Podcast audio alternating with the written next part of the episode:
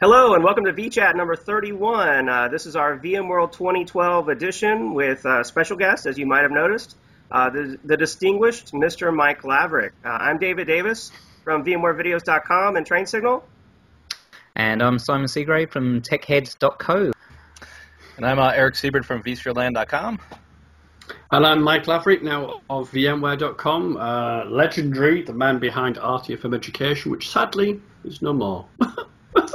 Sadly, I tell you that I remember reading that site way back when you had uh, the manuals on the old uh, ESX service commands, uh, service console mm-hmm. commands, and all that stuff, and all that stuff. So yeah, it's been around a long time, and a lot of great content yeah. you've had over the years. Yeah, sure. it's well established, isn't it?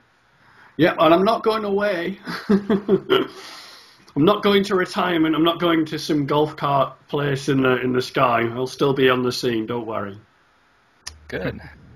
So, so Mike, you new, your new role at uh, VMware there. So what what does that entail? Tell us a little bit about it. Well, I'm part of the uh, cloud infrastructure part of the business, which uh, also uh, includes things like Virtual Center and ESX, but includes the, the cloud staple of, of products, things like vCloud Director, as you know, and a lot of the other kind of associated technologies like vShield and, and Chargeback. Uh, the job title is Senior Cloud Infrastructure Evangelist. That's that's the full title. But there's a, a big kind of social media uh, aspect of that. So it, in many ways, it's not unlike what I've been doing for the last two years or even beyond.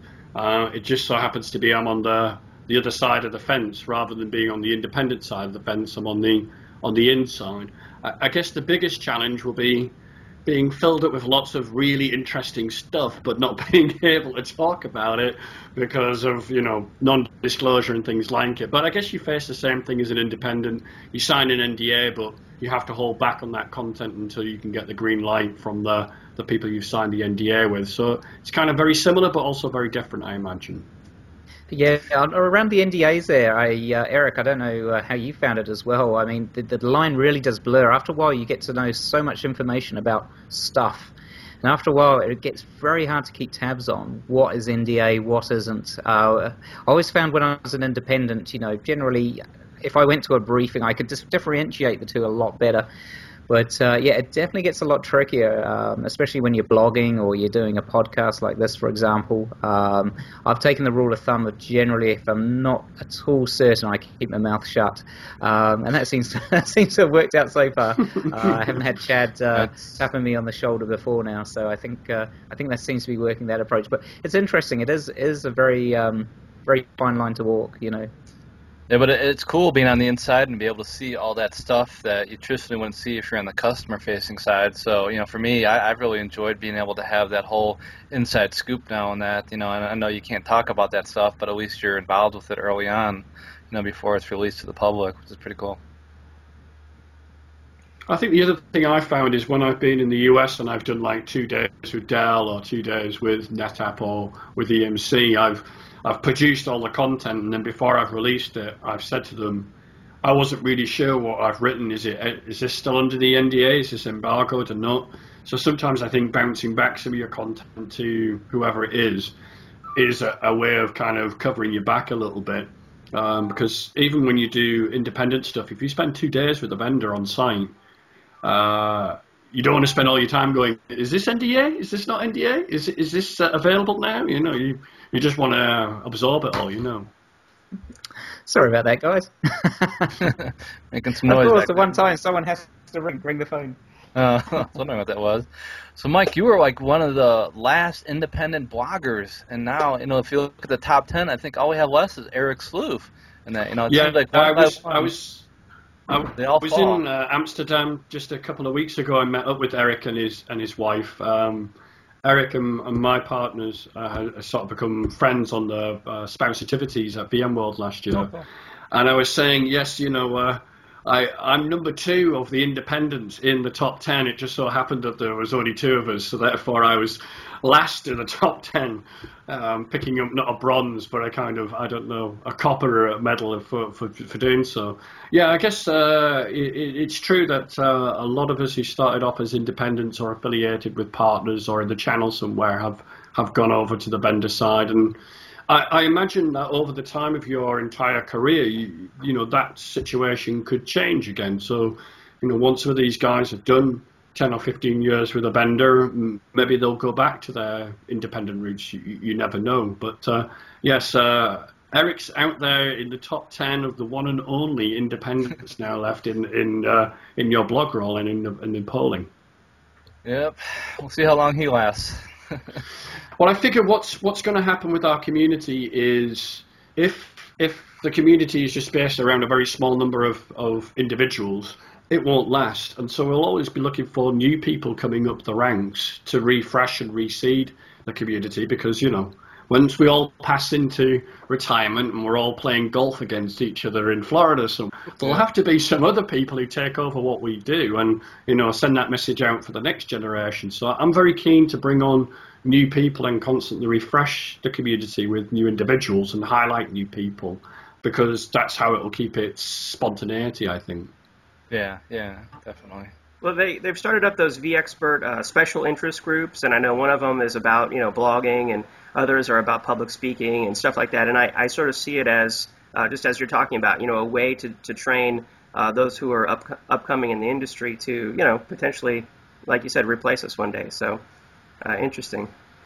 It's very tempting to sign up for every one of those special interest groups, but I picked just the public speaking one. Yeah. Mainly because in the last year and a half, I've done some public speaking to large organisations, but for me, it's still something I'm learning about. So I want to try and contribute, but as much learn from those. Whereas some of the other ones, I thought there are plenty of other people who can teach about podcasting and blogging and things like this. But I want to pick a special interest group where I will learn as much as I can contribute in a, in a field where I still think I'm kind of working out it is I do. And of course, a lot of the public speaking I have done was done as an independent. Now I have to put it through that filter of, well, you're now representing a company. And I'm very conscious that I'm, you know, representing a lot of employees and their families and livelihoods. I don't want to say something stupid and, and cause embarrassment to the company of those people because, you know, it's not just the customers or the business, it's it's those people's livelihoods and their, their futures that you potentially could affect if you say something injudicious, shall we say. Yeah. Yeah, that's funny. Uh, you bring up the NDAs. Um, I was talking to someone from uh, who works at VMware this week, and I asked them just sort of offhand a question that popped into my mind about, you know, hey, do you think you guys will ever merge this product with this product? And I got a strange answer. You know, the person said, uh, we have 350,000 customers. And then he laughed and he said, actually, I went to media training, and they said anytime someone asks you a question that we're not supposed to answer, you know, just say we have 350,000 customers and just leave it at that. so, so uh, that's that's funny. Just a funny story that happened this week. It's tricky, isn't it? Because I've I've been thinking about this thing for a while, um, what it might be like when it changes, and I think one of the things we all want to avoid is speaking in that kind of corporate speak that isn't direct, isn't really you. Um, and the analogy I've sometimes used for it is a bit like our politicians. All our politicians now go through media training, and they've become so expert at not answering questions that in the UK we have this new style of presenter which like really goes after the politician. I mean, really aggressive, in an attempt to get them to say something that is genuinely of them about what they think, rather than this kind of well, going forward, we envisage a period of yada yada yada, you know. But at the same token, you still want to come across in a professional way, and a, but at the same time not hide behind a load of sort of verbiage at the end of the day. Right, right. But I, I think it's led to this situation, you know, like people are a bit disengaged by politicians because the way they talk. Mm-hmm. If you're not careful, the way we speak in a corporate world can become very disengaging because it becomes well, we've got 350,000 customers. Right, right. oh, that, that's not really answering the question, is it? But I kind of sympathise with that person's response to some degree, I think. Yeah.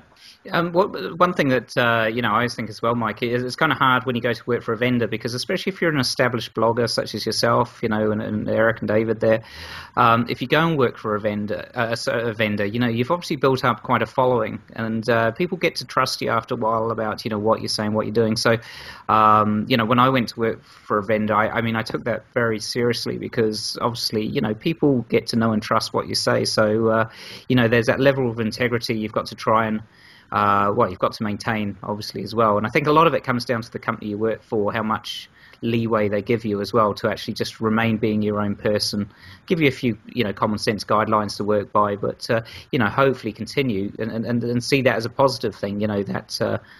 Uh, you know that personal relationship you have with your readers, um, rather it's, than it's, sort of close you down. It's funny that you mentioned that. Although I didn't actually put it on my farewell post on RTFM, I did have it in the first draft which was uh, my first days on uh, on Monday, the 6th of August, and the seventh day, I'm booked in for a frontal lobe lobotomy, uh, by which my cranium is opened up, the Mike Laverick brain is taken out, and the VMware brain is put in. And suddenly, everything that VMware does is wonderful and excellent. And you know that person who has been reprogrammed by you know some sort of cult, and they can't look you in the eye; they have to sort of look just above your eyes in that kind of scary way of like. And I think you're right. Uh, it's going to be an interesting kind of not tightrope, but uh, balancing act between obviously extolling the virtues of what VMware does for customers, but at the same time not coming across as I think the term would be lick. You know, the sort of just everything is wonderful that we do. Uh, because I know that if I became that kind of person, people would just go, "Oh, look what's happened to Mike," and off they would go in their droves. But at the same time, uh, I have to be a bit careful. I think in the past, I probably was able to say this, that, and the other about a product. Well, now those people are my colleagues, you know, yeah. team members who spent many months, maybe even years, developing a technology. So an off-the-cuff remark like, "Oh, why doesn't it do this?" Could create a lot of uh, blowback, as as they call it for me. So it's, it's I guess it's a responsibility there to to the community, but also to my colleagues, and it's balancing the, that. Um, but what I, I, I think is no kind of um, mystery that the vast majority of the stuff I've produced and promoted is being VMware. So when I went for the the interviews, I was saying to them, um, I've been VMware's unpaid evangelist for many, many years, and it, it's time you guys gave me gave me a salary, and it course they laughed at that. Back- but there was an element of truth in it as well. I hope they give you some back pay too. no, uh, sadly not. no, no uh, holiday time off in lieu either. Sadly. Oh, okay. so, Mike, I hear you are moving to California now too, huh? That's right. Um, the first year is spent in uh, the UK. Uh, not to bore you too much with uh, complexities of Uncle Sam's visa application process. Ah, okay. But it, it, turned out to be simpler to work for VMware for a year in the UK and then do the transfer to Palo Alto, okay. um, rather than trying to another visa application process. Without going into too much detail, it's a bit of a tortoise and a hare situation and it worked out that the tortoise was just as quick as using the hare. The ah, outcome was the same. So in terms of the complexity of the application, it's simpler if you work for a year and then do the transfer. So yeah. yes, we're heading off for sunny California. Big change. Just better than what I can see out of my window. I was going to say, Mike, how will your poor pale English skin cope in that uh, harsh Californian sun there? You'll have to, you'll have well, to ease yourself know. into it. Yeah, I don't know whether you saw on Alan Renouf's Facebook the other day that uh, he, would, he was out surfing in the Pacific and it was foggy and cloudy, and he was surprised that he got sunburned.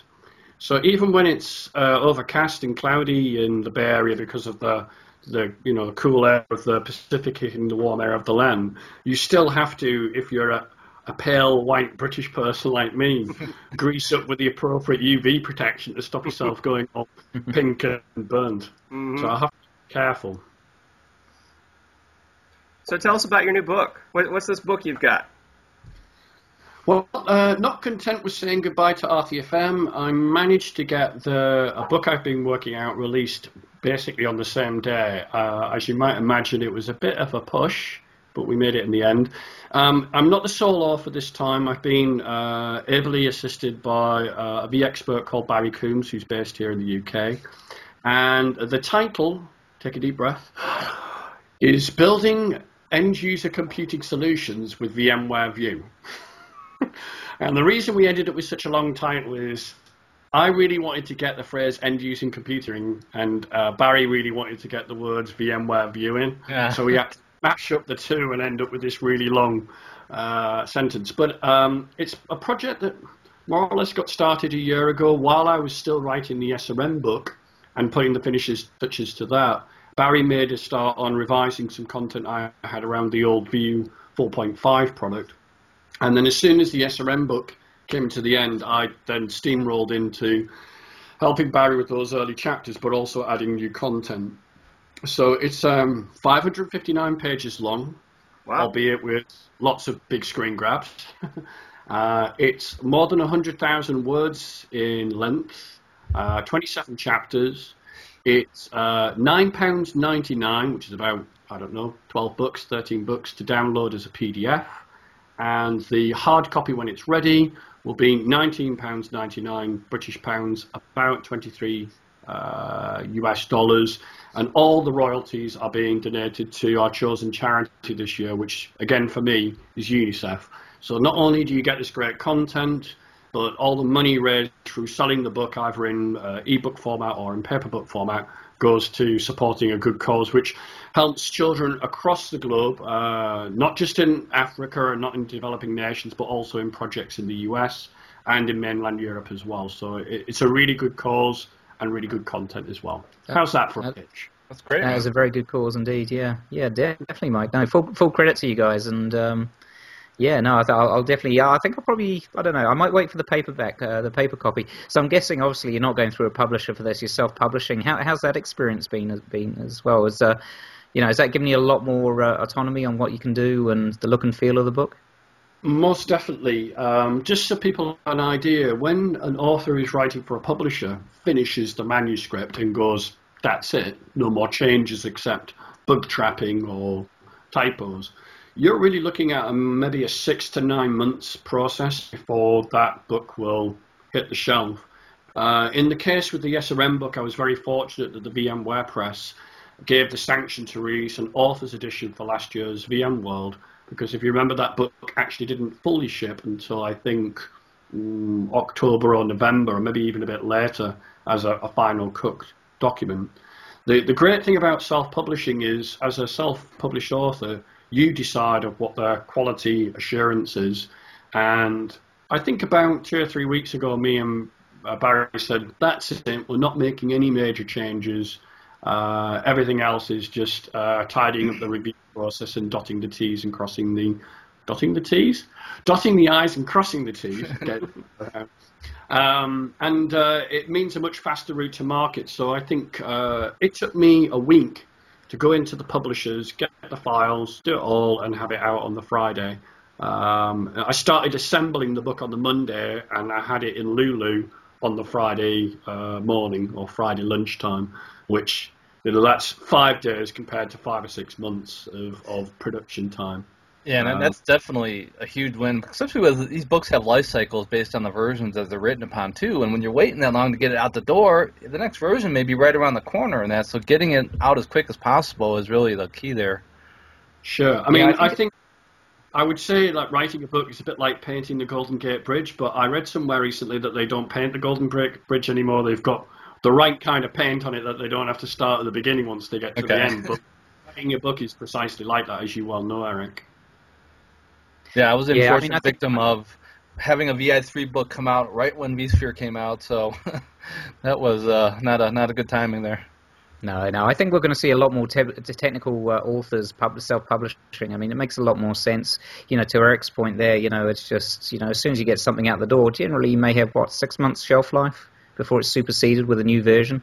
Especially for these companies, you know, that seem to go on a one-year product cycle on things. So, uh, you know, the fact you've got that autonomy to, to get it look and feel how you want and get it out the door nice and quickly so you can maximize the uh, the exposure and availability of the book definitely makes sense. Yeah, the people I really have sympathy for is the people who have to do videos, of course. Because writing a book, you can open it up and edit it and change it. But once you've got a segment of video recorded and the product changes, you really have no option but to start recording process all over again. And videos, I think, are even more of a challenge because of that change because of you capture things frame by frame. At least with books, you can go in and edit the text and replace a few screen grabs, which was what we had to do between uh, View 5.0 and 5.1 because there were some graphical changes there. Uh, videos, on the other hand, would be an entirely different kettle of fish. A certain individual I know on the call would be able to speak to Mm. this, definitely. I know a guy. Yeah, yeah, I know what you mean. I, I have that problem actually right now. Um, you know, between um, vSphere 4 and vSphere 5, and you know, who knows what else VMware is going to be releasing soon. So, and, and when they change, you know, the, the GUI especially, it's an immediate difference. You know, Yeah. everyone can see uh, in a video. So, um, And Mike, you were involved on one of the first big VMware books ever, the ATDG. You know, way back with uh, what was that? ESX2 was that written on? Well, the, the first ever ever book written on uh, ESX was uh, Ron Oglesby and Scott Herold's Scott. uh, The Advanced Design Yeah. Guide. And then their update that for VI3 is when I got in on the party. Okay, And that's one. they, half of the book was them uh, writing the design guide, and the other half was a kind of operational guide, the nuts and bolts of how you do these things, uh, which is where I came in. And a lot of the early content that was on RTFM that I'd given away for free became the the skeleton for writing that book because obviously once you're in a commercial book the quality of what you write has to be not just a numbered list of steps but you know a lot more richer in terms of what you're you're offering there with this book I think what makes it uh, what made it a bit of a challenge is There you go. I always love that light bulb uh, You never even opened that, David. That's looking brand new. My one's it the- my one's absolutely knackered. It's got it's dog-eared. It's got pages falling this falling is out going of in it. the museum. He's keeping On display. But to, speaking about uh, the, you know painting the Golden Gate Bridge, the book doesn't just contain VMware View. We've got Teradici in there with the Apex cards. We've got uh, vShield with Bitdefender for relocating AV outside of the desktop. Um, got F5 networks and Big IP for load balancing across the security servers. Um, not just View, but ThinApp, ThinApp Factory, and Horizon Application Manager. So we're talking about six or seven vendors, each with their own different cycles. The the chapter on load balancing, where I focused on uh, F5 Big IP, I think went through about three or four revisions. As as I was writing it and said we're done, a new version of their iApp, as it's called for Big IP, got released. And of course, the graphics had changed and some of the questions had changed. So I'd do that again, go off somewhere else, then another version would come out. So I mean, I think maybe to, to speak to your situation with the VI3 book, Eric, I, I wouldn't have said that what you released uh, was lacking any value whatsoever, but just because vSphere 4 had come out. Because we all know that being able to move from one platform to another for a large global corporate takes at least 18 months to two years. So there would have been a definite overhang of people who were still coming into those businesses, still needing to know uh, VI 3.5 because that's what we've got in the house, with a view of, well, in 18 months' time or more, we'll be moving over to vSphere 4. And as far as I can tell, within VMware, there's every expectation that with product release cycles of every year or two years, major and minor, major and minor, that we're going to face a situation where customers are on different uh, platform releases and they're going to have to be supported on those platforms. I think the days of us saying it's a new release, there's a gap every three years, now everybody moves over within six months. That's kind of over. The uh, release uh, cycle is so aggressive now. Um, you know, we're going to have to support customers on older versions of the platform in a way that perhaps VMware didn't have to do in the very early days of ESX2, you know, where it was very easy for a small, you know, upgrade to take place and a move over to happen very rapidly. Yeah, and one one thing I I've, I kind of learned too is you don't put the version on the cover in that you because Yeah. a lot of that content still applies to the new ver- the new version regardless of that that point change in that. So putting the version on the cover though is a big people see that oh well that's the old version I'm not going to buy that despite knowing what's inside the book. So I, I found that you know my second book I didn't put any versions on the cover at all. It was just you know vSphere and that was it. You see that all the time at the VMworld bookstore, don't you? People always gravitate to the latest versions of the books. You know the uh, you know with, with the versionings on the front. It's uh, it's a good point, Eric. Yeah, yeah. There's sort of a, a, a overhang in the fact of being technology people. We always want the latest thing. Yeah. Anything Yeah. just a couple of months ago, well, I'm not interested in that. I want the latest thing. And, you know, it happens with our gadgets. I guess it happens with our books as well, doesn't it? Yep. I'm really impressed that the book is a lot more than just uh, you know using VMware View and ThinApp. There's you know all these third-party solutions, and so uh, it's it sounds like something I, I'd really you know enjoy reading. So I'm I'm gonna make sure I pick up a, a copy. You said PDF or the hard the hard copies coming later. On its way. Um, the the drop zone for it is if you type in uh, uh, EUC uh, book.com, that will take you to Rage. Okay. If you visit uh, RTFM Education, the second page after mine, goodbye notice was the launching of the book. Uh, it's funny what you asked about what's the self-publishing process has been like because we have actually hit a bit of a snafu with the hard copy. Um, I've self-published through Lulu about five times, never had a problem. I've always ordered the hard copy first to check that it's good before it making it publicly available, and I'm really glad I did it this time because they seem to have a problem with publishing our uh, PDF file as a hard copy. And uh, I got an email back from Lulu just today that said it's because some of the characters use Wingdings as oh, a really? Ah. and have not been uh, rastered into a particular font type. And we recommend you either take this font out or you uh, create a PDF 1.6.3.4.5 build, which where this isn't an issue. And it's like, who would have thought something like that would create yeah. a problem printing a PDF? you know, because you, you, a PDF is meant to be print anywhere, as far as I'm, you know, unlike Word, where if you don't have the font installed, then the font doesn't show. The PDF should be almost like an image, if you like, of, of the document. So I wasn't aware that these uh, font issues that could uh, creep in, you know.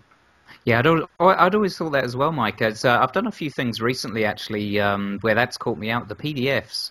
Uh, I've had some uh, printing done. I mean, some stickers I'm getting made up for VMworld. Um, also doing something for the VBeers as well. We're doing some pretty cool things, uh, a couple of cool things there as well. And uh, I had to submit uh, the artwork via PDF, and one of their prerequisites was include the font files as well if you're not using standard font files, because we won't have them on our computer otherwise. Uh, and this was quite a large, uh, you know, printing outfit. So, uh, yeah, like yourself, I always thought that the fonts are embedded within a PDF, but it sounds like there may be cases where that's not the case. The funny thing is, is I opened up the Word document and did a, a advanced find on Wingdings as a font, and I found one character where that piece of te- that font type had been used. Everywhere that character had appeared, it was in uh, or wherever it is but there was just one character that, and I was like, oh, how could this be? But I'm really pleased I didn't just release it uh, without seeing the hard copy first, because there would have been hundreds of payments and then refunds and whatever through people not getting it. So I knew the PDF worked because you could see that. I could open it up on my laptop, put it on my iPad, I could view it okay. Um, the only other snafu that I've discovered is if you open the PDF using any PDF reader on a, a laptop or a MacBook Pro, all the links are fine. But as soon as it gets transferred to the iPad, those links are no longer hot anymore. They're just plain text. They don't.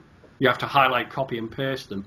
Now, the only reason I can think that can must be happening is PDF and links embedded behind a text. That would be a great phishing exercise, wouldn't it?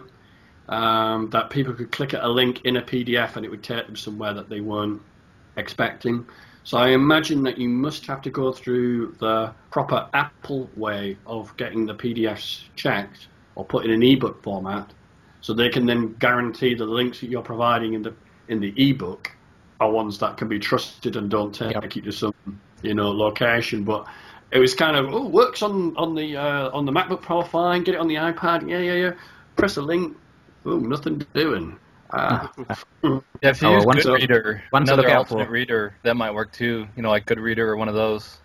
So there's a point I'm making here is if I'd gone through a conventional publisher, none of these problems or issues yeah, I would have exactly. had. Don't have to so worry about that. It's become your problems. And of course, the day you release a book, everybody goes, "Is it on Kindle? Is it on Amazon? Is it on this ebook reader?" And I was like, "Look, we're just about struggling getting the paper copy out, not with all these other formats. So yeah. it's time we to go through uh, and normalize a lot of the content and get it onto Apple and get it onto the Kindle.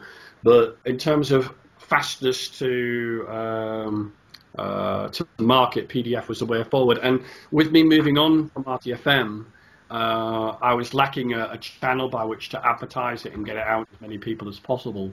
So I had to do that post and then try and like promote it through Twitter and other things because we don't have a marketing team either. So that's the other thing you get with a conventional publisher. Links to all bookstores, channels into marketing technology, uh, marketing content. You have to be your own marketeer. So I must admit, it, self-publishing really does appeal to the entrepreneurial spirit because you really do have everything to do. You not only have to write the book, produce the book, market the book, and that's why I'm here with you today. so speaking of marketing, what was that URL again? It was eucbook.com. okay. Brilliant. Well, well, I'll definitely be buying my uh, my paperback copy when it comes out there, Mike. So uh, be adding it to my bookshelf. Thank you very much. Cool. So let's move on. Let's talk about uh, VMworld. Um, Mike, what are your VMworld plans? We'll start with you. Uh, let's see. I actually uh, head off to uh, Palo Alto on the 20th. I'm spending a week uh, up at Hillview with, I want to say VMware, but I should say my employer or something. I don't know what to say. But it's part of the kind of new starter briefing stuff. Uh, um, then I pop down into downtown San Francisco. I've got two speaking slots to do Tuesday and Wednesday. I should know my slot number off the top of my head, but I don't without looking it up. But it's um, SRM, where theory meets practice. It's a uh, co-present session. I'm presenting alongside a guy called Jeff Jury from Mountain States Networking. And I'm Mr. Theory, because I know nothing about the real-world uses of Site Recovery Manager. and it's the guy who's doing the case studies. And the idea is we kind of tag, as I talk about a particular conceptual thing, he's going to be the guy coming in and you know we had a customer who had precisely this problem this is how we resolved it yada yada and where he's got a kind of unique customer experience what i'm going to be doing is well saying from this experience can we develop our own set of best practices not just the vmware ones but our own kind of uh, community best practices if you like based on what happened in the real world because wonderful though vmware best practices are heart and hand on heart. The reality is is that they're only kind of recommendations or guidelines. I think sometimes customers, when they read best practices, it's kind of we must follow the best practices. Now take out brain. Don't think anymore. We followed best practices at all times.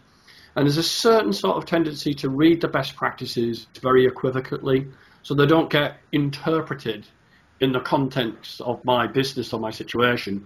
It says VMware best practices this, therefore I shall do this at all times. And you and I know that in the real world, they have to be filtered through what the business's demands are, what the cost restrictions are, what they're trying to achieve. They're not a kind of hard and fast rule by which you then don't think anymore. It means your job will become very uncreative. And I think there's a little bit of a tendency in our industry to hide behind the best practice. It can become a bit of your cover your butt. You know, I follow best practices, yeah. therefore he criticizes me. I can I can say I'm not guilty and I don't get taken down to the county jail. So that's the kind of angle that we're taking on it. Um, I'm keeping the diary for VMworld a bit free and open because as of yet, I don't know what my responsibilities will be as an employee while I'm there. So they might want to pull me into those darkened corridors that lead off from the main locations and have me ride along on some of the early kind of discussions with customers. Um, I've got a book signing to do, and a couple of the vendors have asked to sort of meet and greet me, and I'm trying to put those around my sessions, but keeping the Monday and the, the Thursday free and the mornings free for any stuff I get pulled into. So I'm trying to keep a bit of a blank canvas. But how about you guys? What my, you got? My advice to you, Mike, would be enjoy this VM world, right? Because although people do sort of know you, you don't haven't like you said you haven't got your responsibilities yet. And uh, I've had this once before actually. Before you've had time to get your feet under the table, people don't want too much of your time if you're attending a show just just after you've started. So uh, you probably have a lot more time than you're going to have sort of going forward. So uh, my advice was definitely uh, enjoy it and uh, assume you're probably going to have a ton of time compared to uh, what you're going to have in subsequent years. That's for sure. okay, warning. Yeah, it was exactly the same for me last year. I had just joined HP and that, not even been there a month. So yeah, same situation. Agreed. It wasn't. Once you've been there a while, you get more involved in the event, have a lot more to do, and get nailed down. Yeah, I had the same thing for EMC as well. For uh, I, I, think I've been working for EMC for two days. Oh wow! You know, less than a week actually before I went to EMC World. So uh, you know that was great. Very good timing. Are you guys speaking at VMworld this year? Who's got a session? Nope. No we uh, it, it, seems like you know if we look at all the sessions, there's just there's so many there's so few slots compared to all the submissions. It gets harder and harder and it seems like vmware has taken a lot of the slots on for themselves because they have so many products now to present on and that that you know it just becomes tough for the you know the partners the vendors the independents to get those slots. There's so mm, few.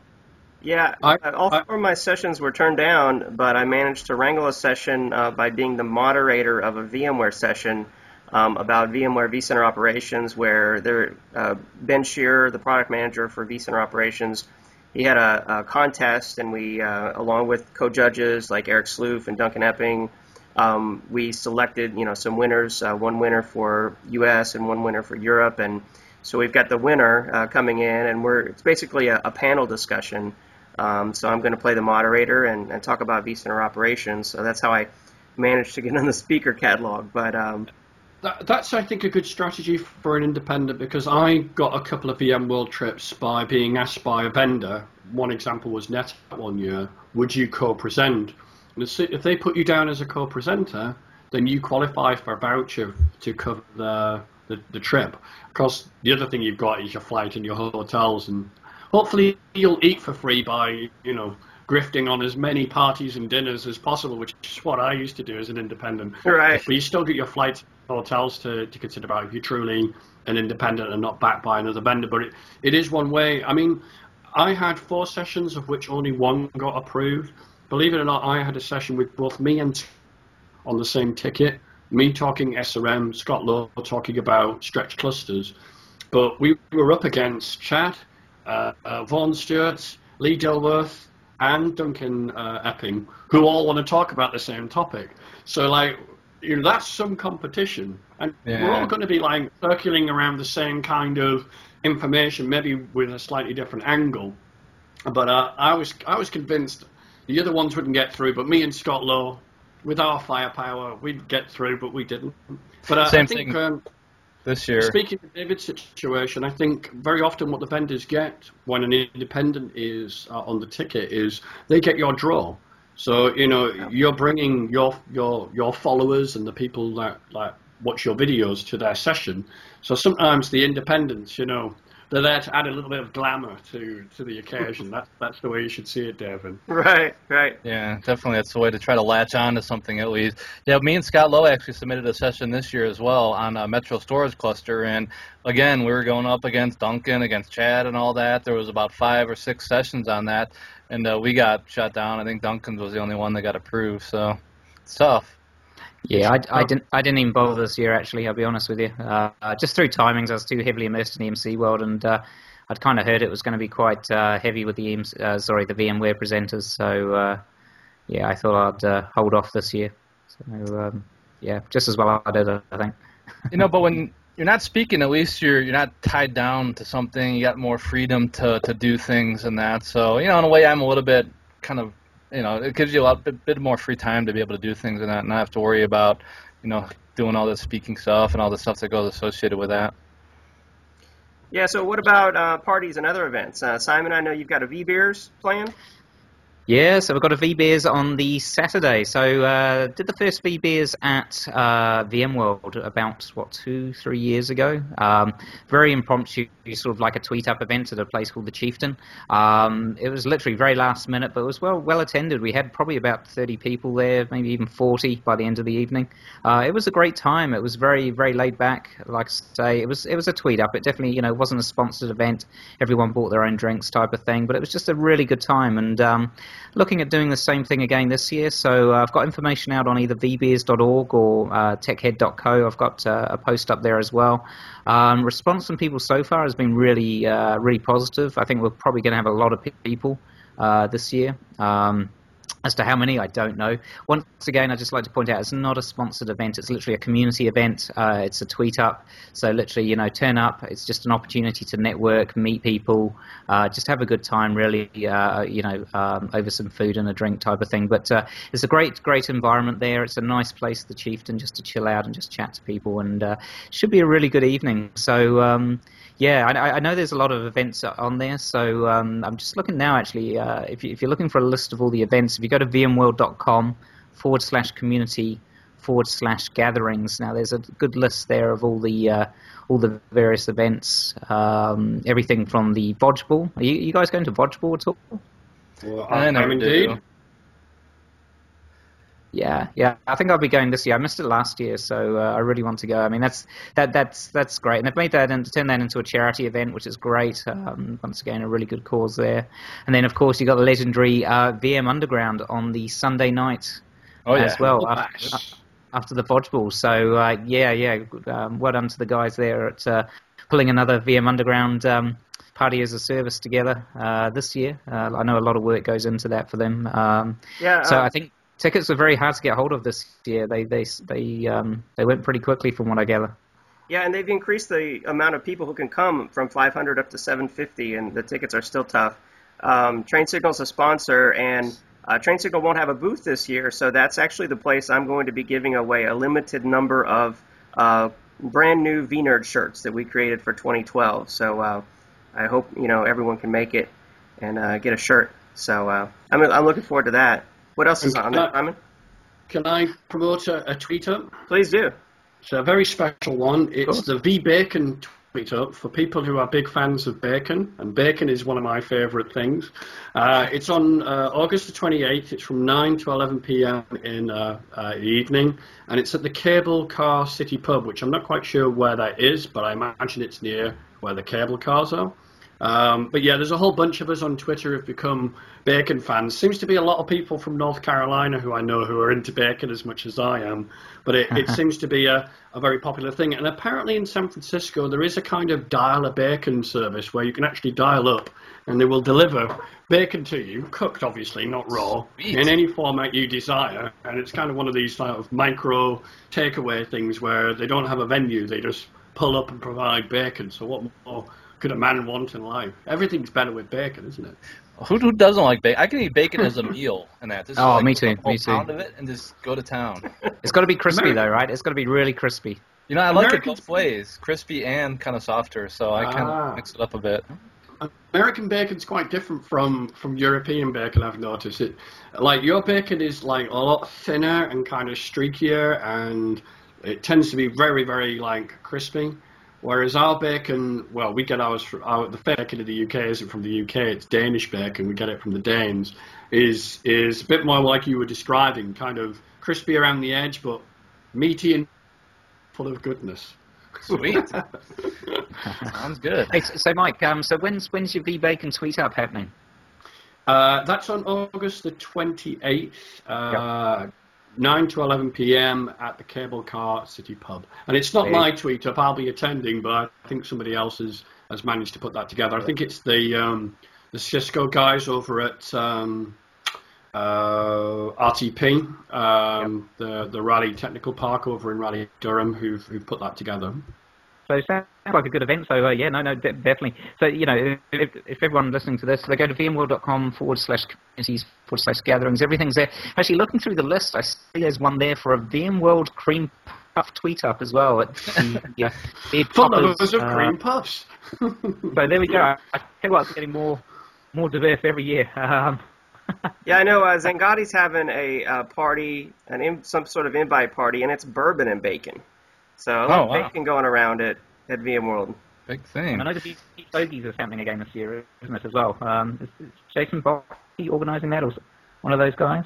So which one? The V Stogies? The V Stogies, I think that's happening again, isn't it? Yeah, he sent me an email on that uh, or a tweet and that um, trying to get that organized. I don't think we have the details yet of where it's going to be, and that is typically later in the evening on one of those days, be uh, a Sunday or Monday. Sometimes it's just an informal thing too. We all just go out and, and smoke stogies. So we'll probably have something on that soon. Yeah, I, I saw a blog post recently about it. So uh, it was towards the end of the week, I think, from memory, like you say, in, in the evening. And, and I guess one other, um, you know, one other sort of event or week-long event I want to make mention of as well is the Spousetivities. So uh, this is a really good uh, series of events put together by Crystal Lowe. Oh yeah, definitely. Keeps the keeps the spouses occupied. Yeah, so um, check out Spousetivities for more information there. Yeah, no, uh, SolarWinds is having a big uh, V mixer too, and that that uh, they sent me initial invite on. I haven't checked that out yet, but that sounds good too. I thought, as it was de rigueur to wear a cap indoors, I should go out and get my cap on. Hey, hang on, hang on. I thought I was going to say bacon on it. Yeah. No, sadly. I, I, picked this up in the state of Maine. I was over at the New England VMUG a couple of weeks ago and did some presenting over there. If you you guys ever have a chance to go to the New England VMUG, please go. They had uh, a lobster bake-off, a hot air balloon, and also guitarists, musicians playing after the actual event itself. Wow. Held in the high school. It was fantastic. One of the most amazing VMUGs I've been to in a very long time. But I thought, as you guys were wearing caps, I should put my cap on too. That's right. That's right. What about you, Eric? Anything you want to talk about related to VMworld? No, just looking forward to, to going again, and uh, you know, San Fran definitely um, a lot more enjoyable than Las Vegas, I think. So it should be another good event. How many of us are going to see Bon Jovi? Mm. I got one. No? I'm going. Maybe. Oh yeah. I'm gonna go. I'm gonna go. At least I'm not too sure like when my ticket gets me uh, gets me to that event. I think I'm on a uh, exhi- exhibitor's ticket, so uh, I'm not too sure whether I uh, I get to go to that or not. But uh, I th- I yeah, if I get to go, that's cool. Otherwise, there is a, an event which is on uh, an unparting. Um, which is at the Tornado uh, the same night for those people who don't like Bon Jovi, and I will be there. I'm not a Bon Jovi fan. Sorry. yes. But yeah, there's a, an underground party for those people who, who, who don't really want to put their fingers up in the air and uh, light a, a lighter at a gig. Yeah. What is uh, Tornado or whatever that is? Is that a, it's, a place? I think it's some sort of bar. Um, it doesn't say anything more than it's called the Tornado. Um, from 8 p.m. to uh, 4 a.m. in the morning. So uh, if you if you enjoy arriving for a session hungover the next on the same day, uh, that's the party for you. And uh, Bob Plankers says, "Hell yeah, Tornado Tornado rocks." Looks like 100, 121 RSVPs so far. Wow. I should mention, um, you know, for a lot of people who didn't get sessions, um, I know that they're going to do uh, community tech talks in uh, the community lounge. Uh, so, you know, some people like uh, Eric Sloof and Mattias, they're going to present their um, MythBusters Goes Virtual there. Um, I'm going to do a session there, maybe, you know, talk about free tools or something. They're just short 30-minute sessions. I might be able to wrangle up a video crew to record some of them and hopefully post them on, you know, YouTube. But, uh, you know, everyone's welcome to attend that. That, I think it's really good, that yeah, that's happened because I think that's really good that's happened because, as we were saying earlier, not every independent or everybody gets their session approved, and uh, they have a you know the big festival they have in the in Edinburgh. They call it the Edinburgh Fringe. It was actually uh, the sideline part of of a main festival. And what's happened is the Fringe has actually become the main festival over the last 20 odd years. So who knows, maybe this is the start of a, a kind of, you know, Fringe festival for VMware and for VMworld. Yeah, maybe. Maybe. Yeah, I think I, I, think that's a good idea. I'd like to see that because a lot of the past VMworlds have been, uh, you know, they've been built on uh, community input and and uh, hard work. So uh, it'd be good to see that uh, continue there in some some capacity. Absolutely. Well, uh, I look forward to seeing you guys at VMworld. Yeah. any final thoughts? Anyone? No. Go out and buy the the end user computing book for VMware View and support a good cause, which is is UNICEF. EUCbook.com. Sounds good. All right. Well, Thank thanks, you guys. I'll see you. All right, see you guys. Thank you for watching this episode of VChat, the latest in virtualization and cloud computing news and how to. Eric, Simon, and David want your feedback, so send questions or ideas for future VChat topics to vchat at trainsignal.com.